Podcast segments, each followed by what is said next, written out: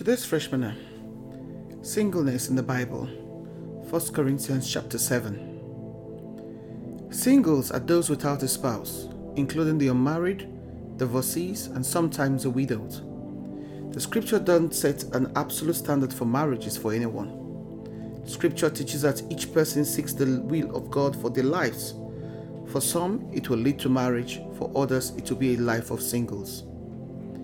In the Christian culture, singleness often seems an anomaly. I can't imagine how many singles have been had to answer church folks up in the.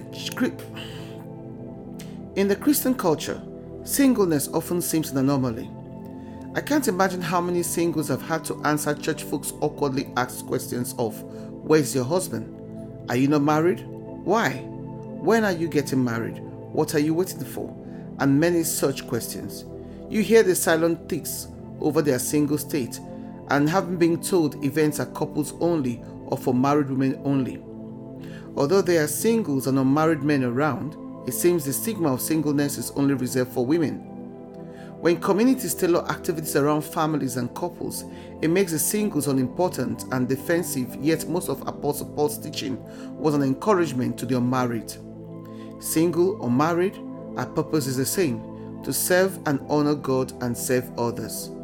But what if I want to marry? Is that wrong? God made men and women for each other. It is good when the right mate finds each other.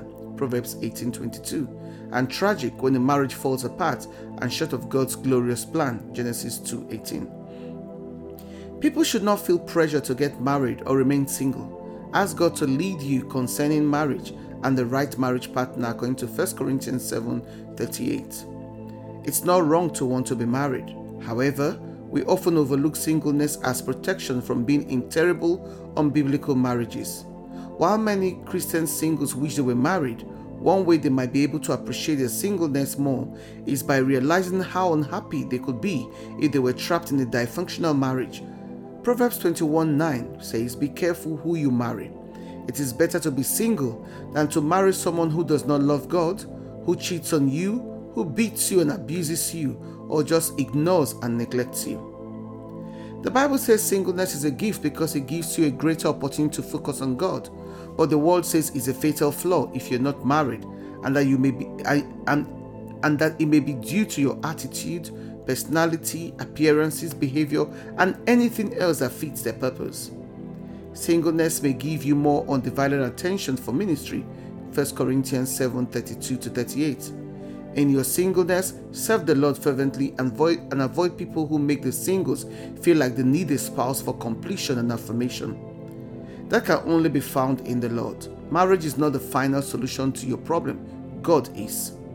Marriage is a gracious, good gift from God. As Proverbs 31 10 to 12 exclaims, An excellent wife who can find, for her worth is far above jewels. The heart of her husband trusts in her and he will have no lack of gains. She does him good and, and not evil all the days of his life. Amen. But at the same time, if God is not at the center of your life and you think your husband will be, that marriage will create more problems than it solves. Without the Lord at the center, marriage just brings together. Without the Lord at the center, marriage just brings together two self centered people seeking self fulfillment from one another. It doesn't work. Put God at the center of your life.